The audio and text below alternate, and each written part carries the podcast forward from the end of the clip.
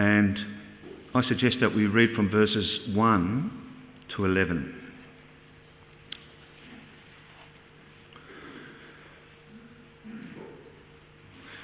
The Word of God, where it says, Therefore, there is now no condemnation for those who are in Christ Jesus. Because through Christ Jesus, the law of the Spirit of life set me free from the law of sin and death. For what the law was powerless to do, in that it was weakened by the sinful nature, God did by sending his own Son in the likeness of sinful men to be a sin offering.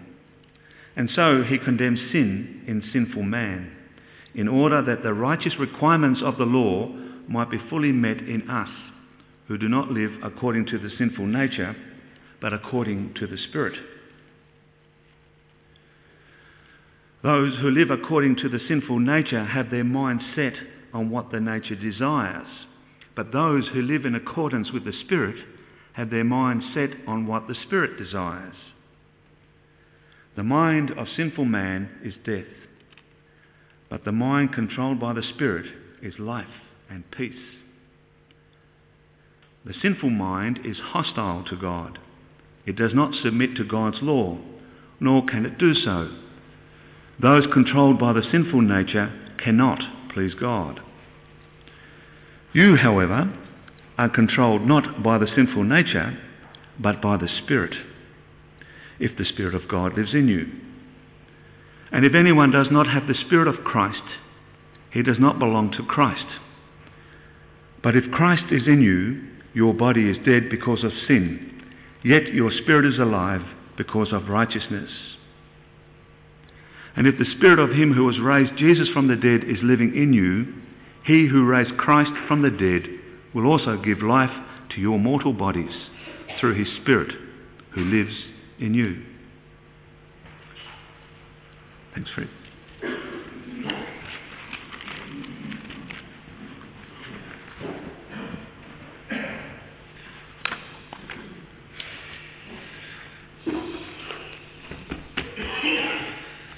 A certain method of to approach a, uh, a piece of literature is called close reading.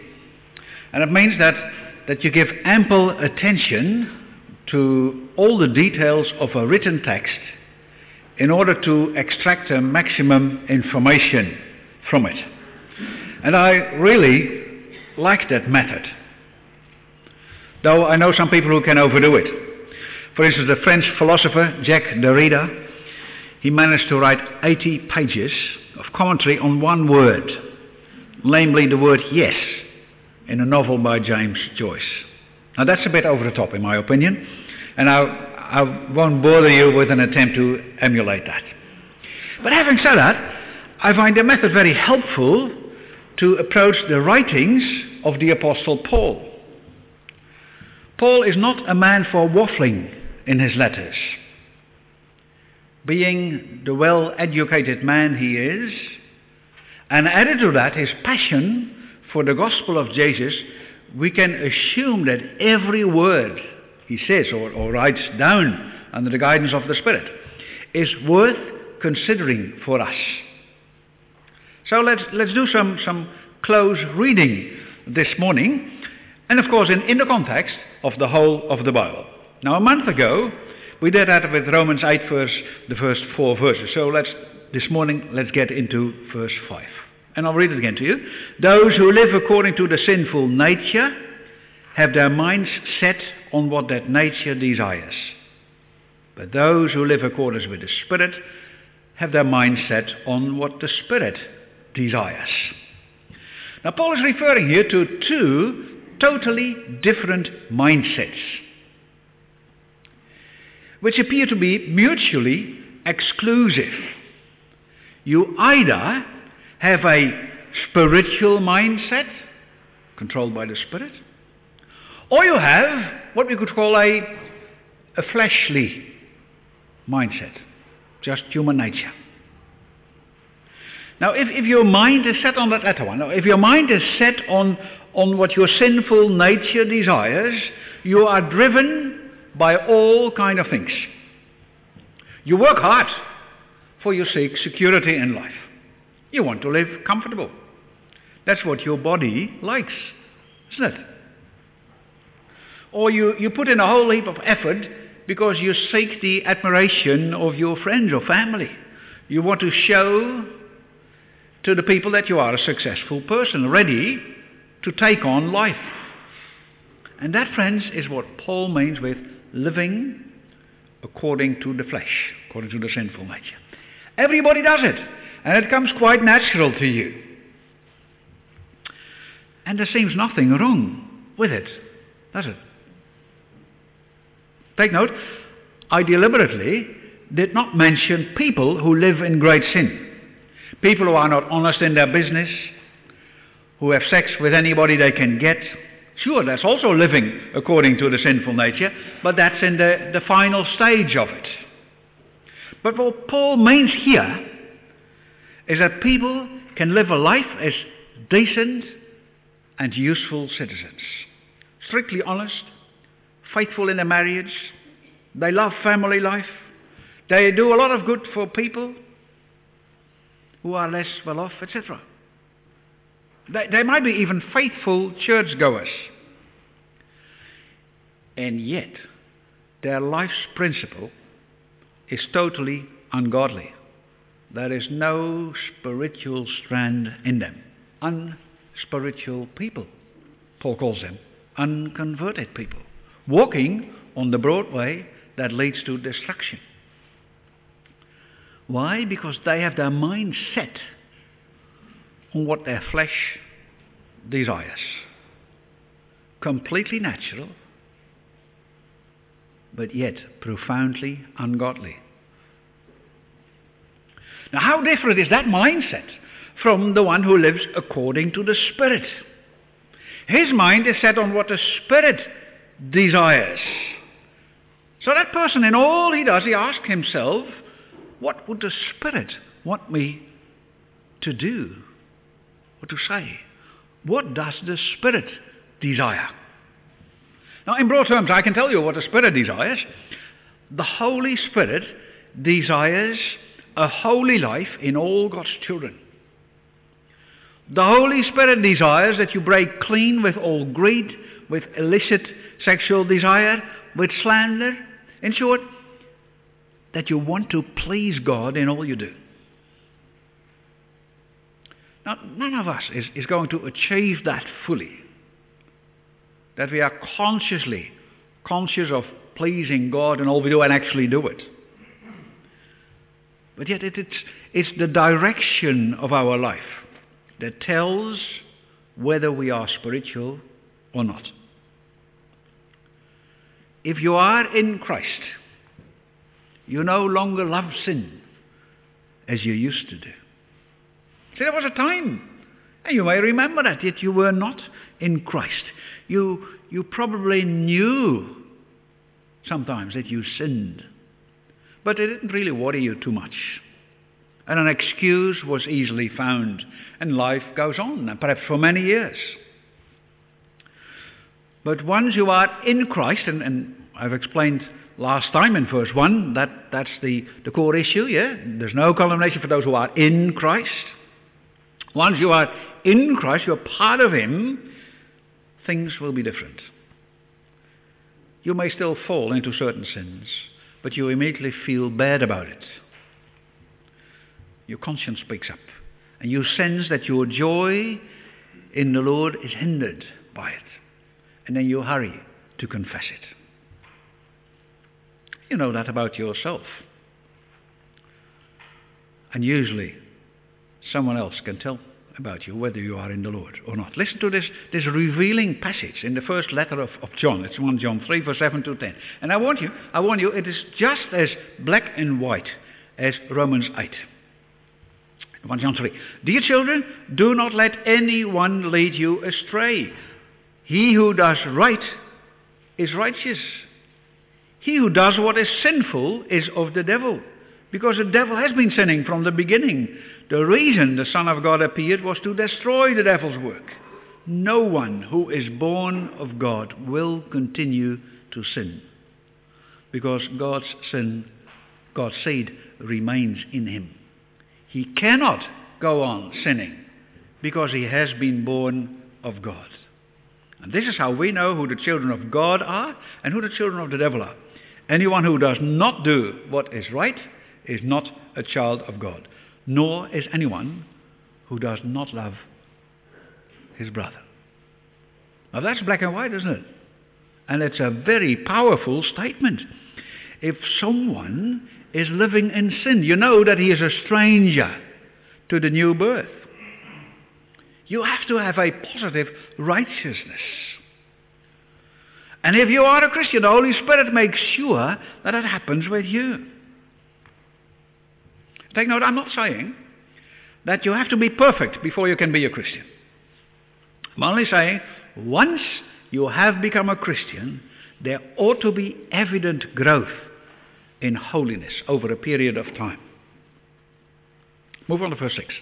The mind of sinful man is death, but the mind of the man controlled by the Spirit is life and peace. And again, what a different mindset between an unspiritual person and a spiritual person. Being recently retired, we often meet people who are in a similar situation, and regularly the talk turns to what are you going to do with the rest of your life? And it often goes like this If you still want to do something exciting in life, you better do it quickly, for otherwise we are too old to do it. Well, that does make sense, doesn't it? Janine I are, are both in our mid 60s. So then you are inclined to agree with such a remark and say, well, you're right. Life is short, so let's make the most of it while we still can. But do you realize that that's exactly what Paul calls the mind of sinful man? The mind of sinful man is death. So that makes him think, well, let's enjoy life then, as long as we have it. But if you are controlled by the Spirit, you don't think like that. Then your mind is life and peace. And therefore, why do I have to hurry to make something of my life? Because I have a perspective, a prospect of eternal life. And then I can all do all the things I'd like to do without neglecting any task that I may have now. So, if I miss out as a Christian on certain things because I want to use my time and my money for Christian ministry, well, I have peace with that. Because that is life for me. Verse 7. The sinful mind is hostile to God. It does not submit to God's law, nor can it do so. Now, if you've never experienced it, that you want to share your faith in Jesus with someone who doesn't know him, and you sense an instant hostility. They don't want to hear about it. You know why? Well, as long as someone's mind is controlled by the devil, his mind feels uncomfortable in the presence of someone who is controlled by the Spirit. And that's why evangelism is so terribly difficult.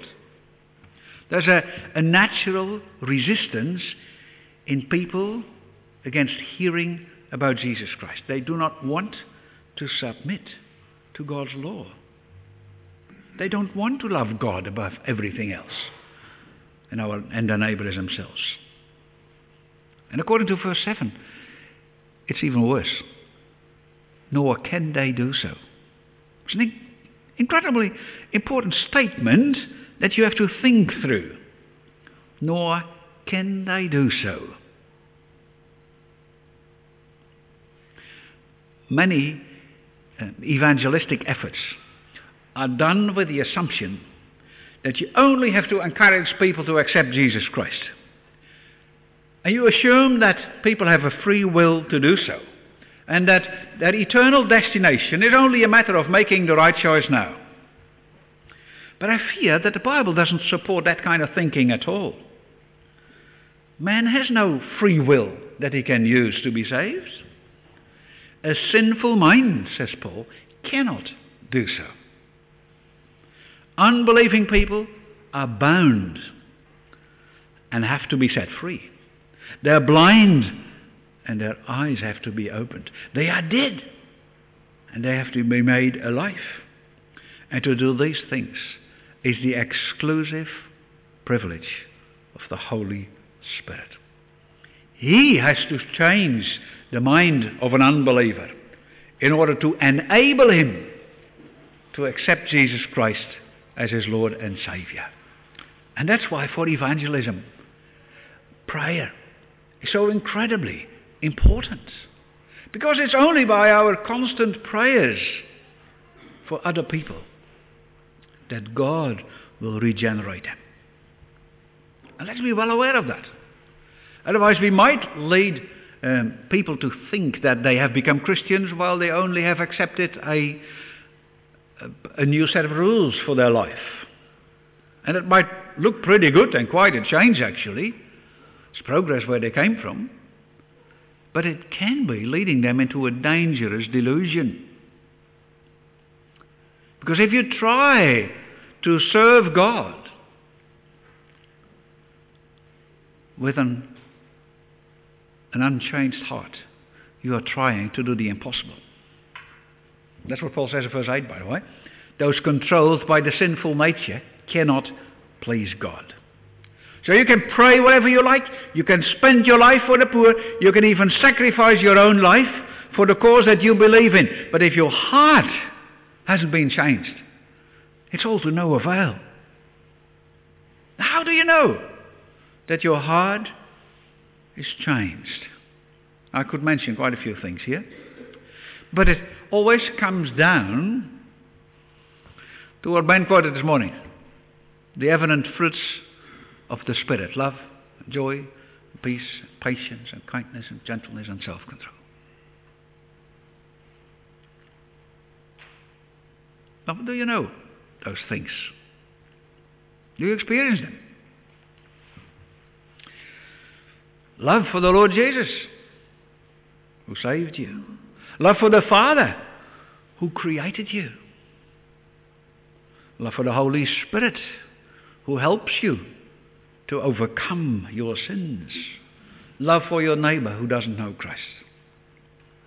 Do you experience joy when you read the Word of God, or is actually pretty boring reading stuff to you?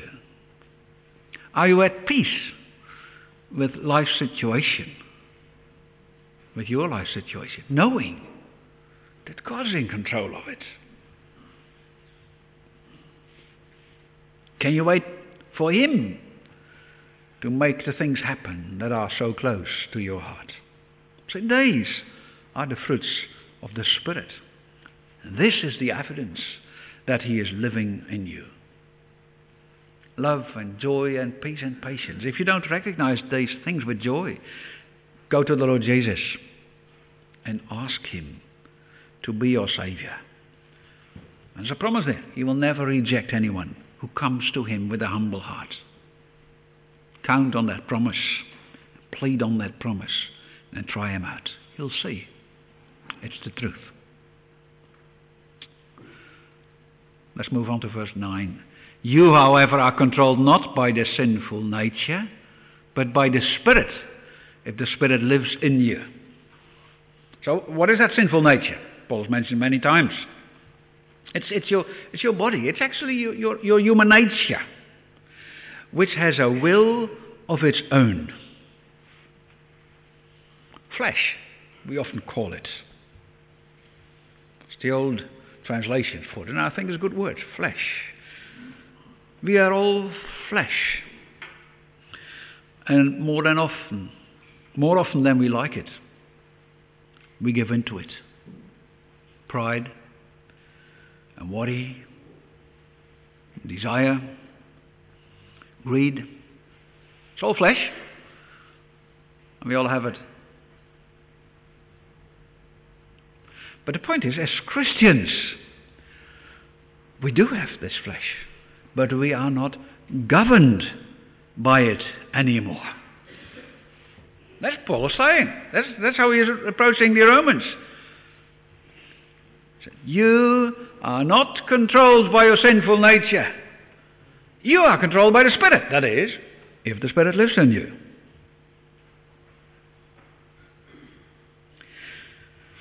Everyone who has received the Lord Jesus Christ has also received the Holy Spirit. And the Bible calls that you have been made a temple of the Holy Spirit. Now, whereas in the past God lived in a visible temple, since Christ came, he has come much closer. He lives in his people. My body is a temple of the Holy Spirit. And isn't that an amazing concept? God, the Holy Spirit, lives in me. One of the persons of the eternal God comes down and dwells in me. That is something to think through. For this has everything to do with dealing with sin in your life. It is a great privilege that God chose to live in me. But it's a very humbling privilege too, because it means wherever I am, the Holy Spirit is there with me, even closer than my shadow. Wherever I go, the Holy Spirit goes, inseparably. Paul uses this very argument to convince the Corinthians that they can't have sex with a prostitute. Imagine you would walk into a brothel for sex.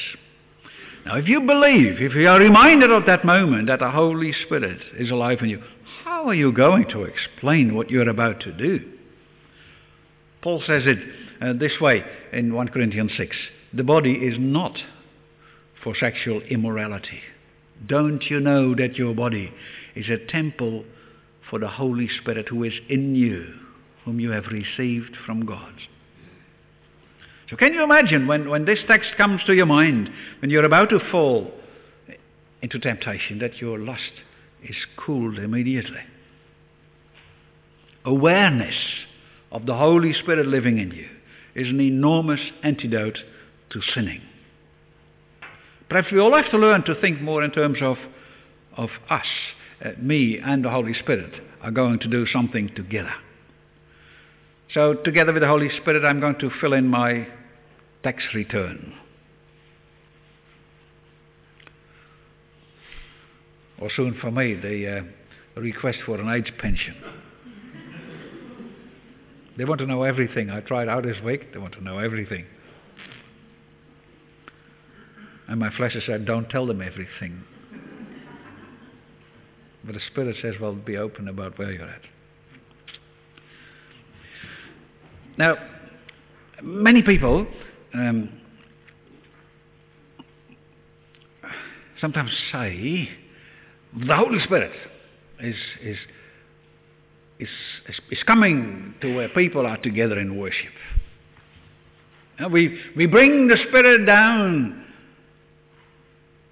by our worship and praise. Never heard that?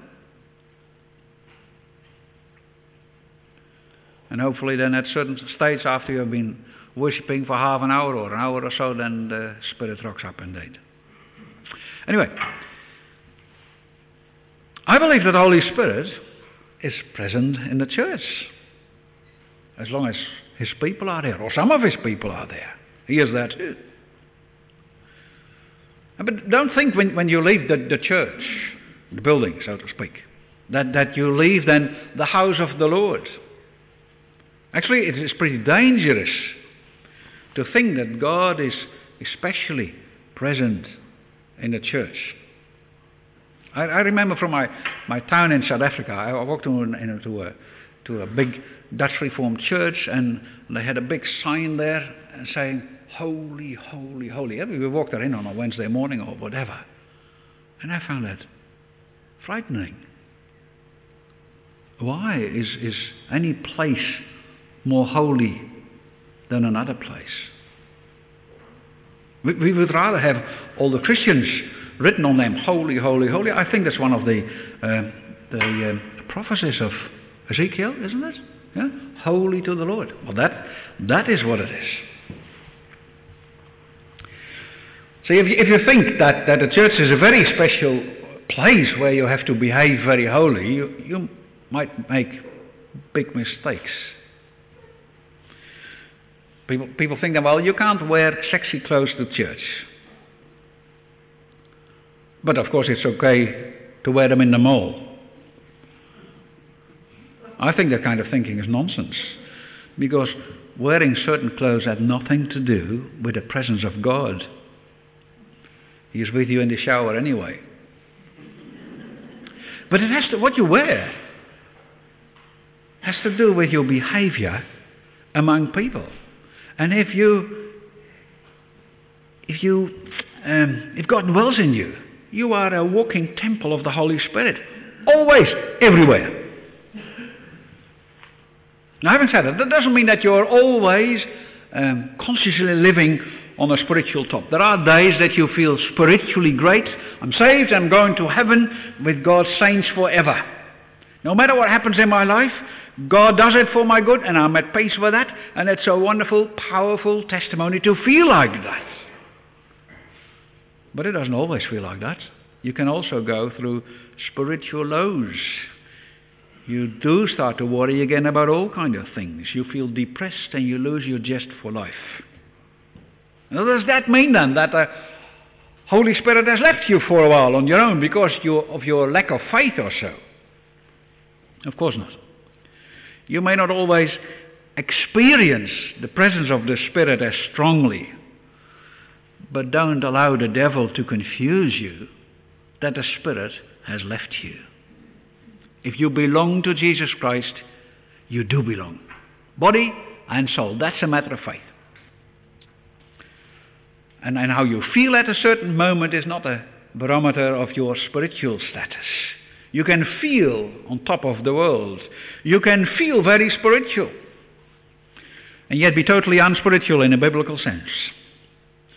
And you can sometimes feel down in the dumps. But it doesn't change the fact that you belong to Jesus Christ in life and death. So my feelings may go up and down, but that cannot change the validity of the gospel. And my feelings cannot change God's love and choice for me. Believe it and rejoice. Next verse if anyone doesn't have the Spirit of Christ, he does not belong to Christ. Here's another very black and white statement. Give careful attention to it. What it means is this if you are a Christian, you have received the Holy Spirit. That's what it says.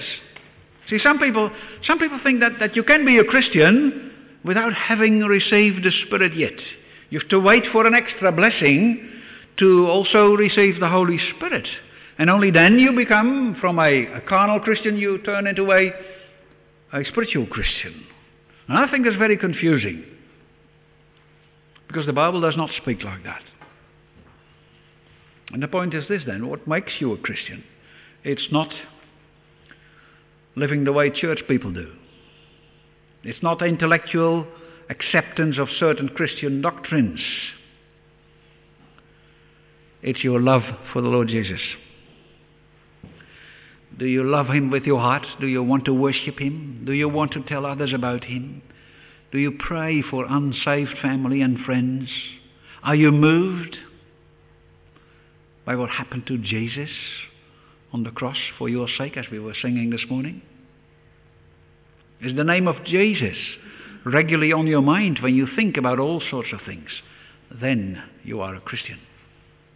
And then you must have received the Spirit as well. For it's only the Spirit who is able to kindle such a love for the Lord Jesus in your heart. And therefore, if you only have accepted some Christian doctrines but not received Jesus himself, you're, according to Romans 8, verse 9, not a Christian yet. But you can become one.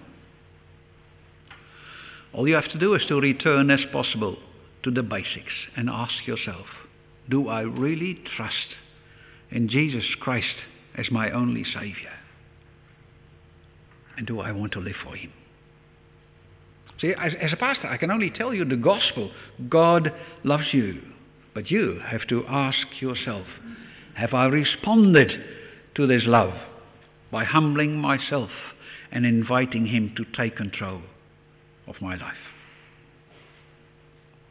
for sin. But if Christ is in you, your body is dead because of sin, yet your spirit is alive because of righteousness. Now, as humans, we have a, we have a problem with our body. Not in the sense that most of us are a bit disappointed with their body too fat or too small, too short or too tall, or something like that. No, it's this. According to Paul, your body is dead because of sin. And what, what he actually means is that your, your, your body and, and sin that's so closely connected. It's one. With your body, you sin. You sin with your thoughts and with your tongue and with your hands. And that is why it's called the body of death. It's your body that gives sin the opportunity, and that leads to death.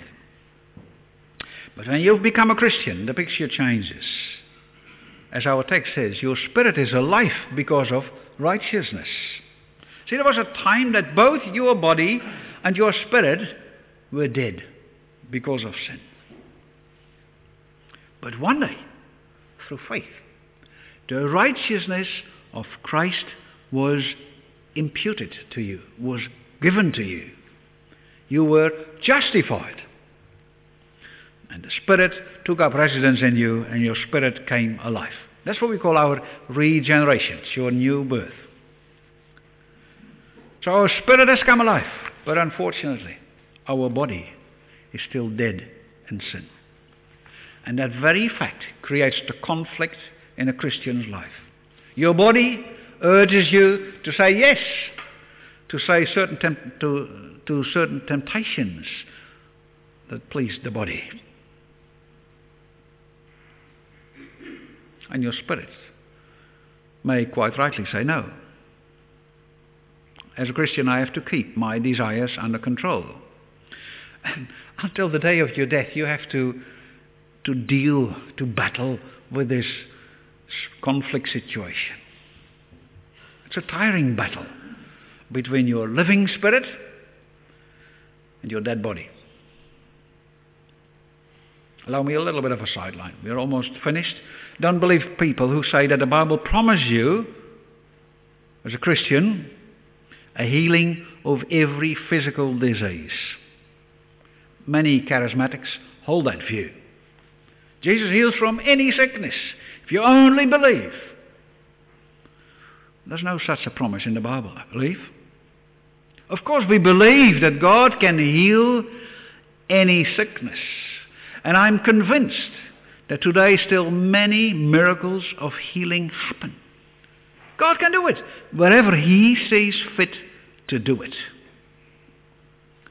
But that's not the same as saying that every disease will have to disappear from our life only if we call on God in faith.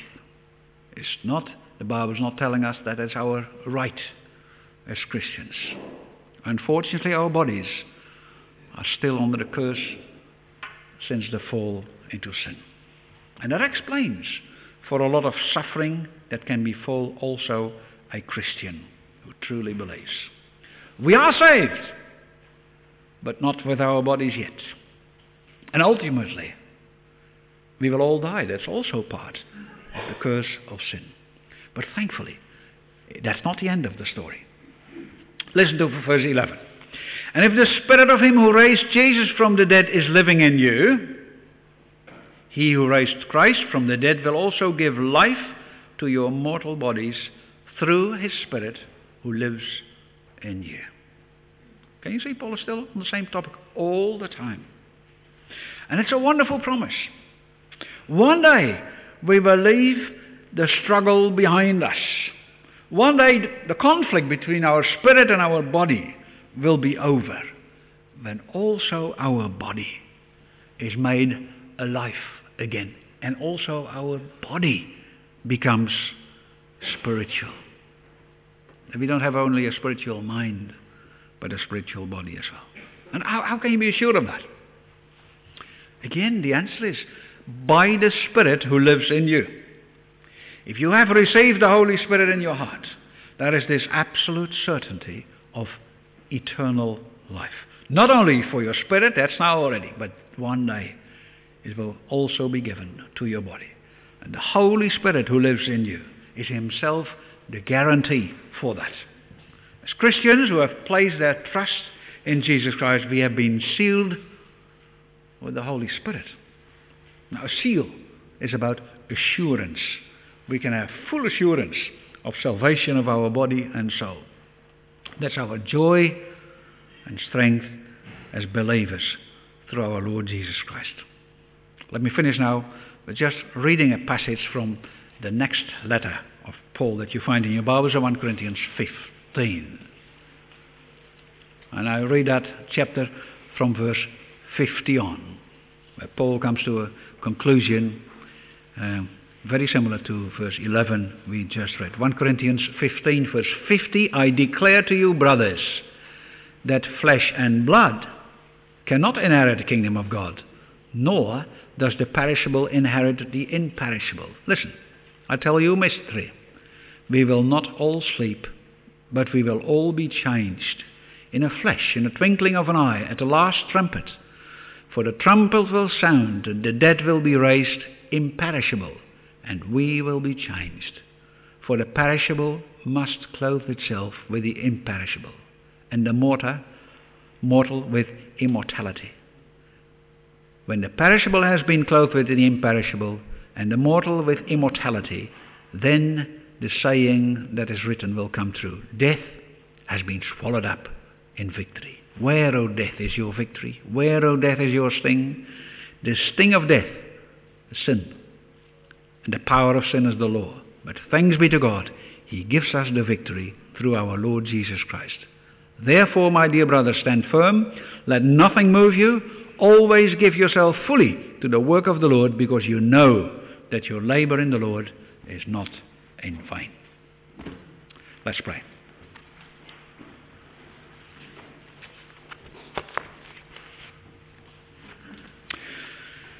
Our Father in heaven, what a wonderful gospel we have. That Jesus has come to save us from our sins and to assure us that we really belong to Him. He has given us His Holy Spirit who changed our mind, who changed our thinking, who changed our feeling about things, who changed our desires, who changed our outlook on life. And Lord, what a wonderful privilege to be part of that. Lord, we pray that we all continue the battle in overcoming our sin, in overcoming our sinful nature, the flesh that so easily takes over. Lord, we pray that we allow ourselves to be more and more controlled by the Holy Spirit. And we pray, Lord, for growing in holiness, for becoming more and more like Jesus in all we do, all we say, and all we think. Lord, thank you again for this wonderful gospel. And help us through your Spirit to carry it with us as we leave this building, as we go home, as we return to work or school or whatever we do. Lord, continue to guide us and bless us in Jesus' name. Amen.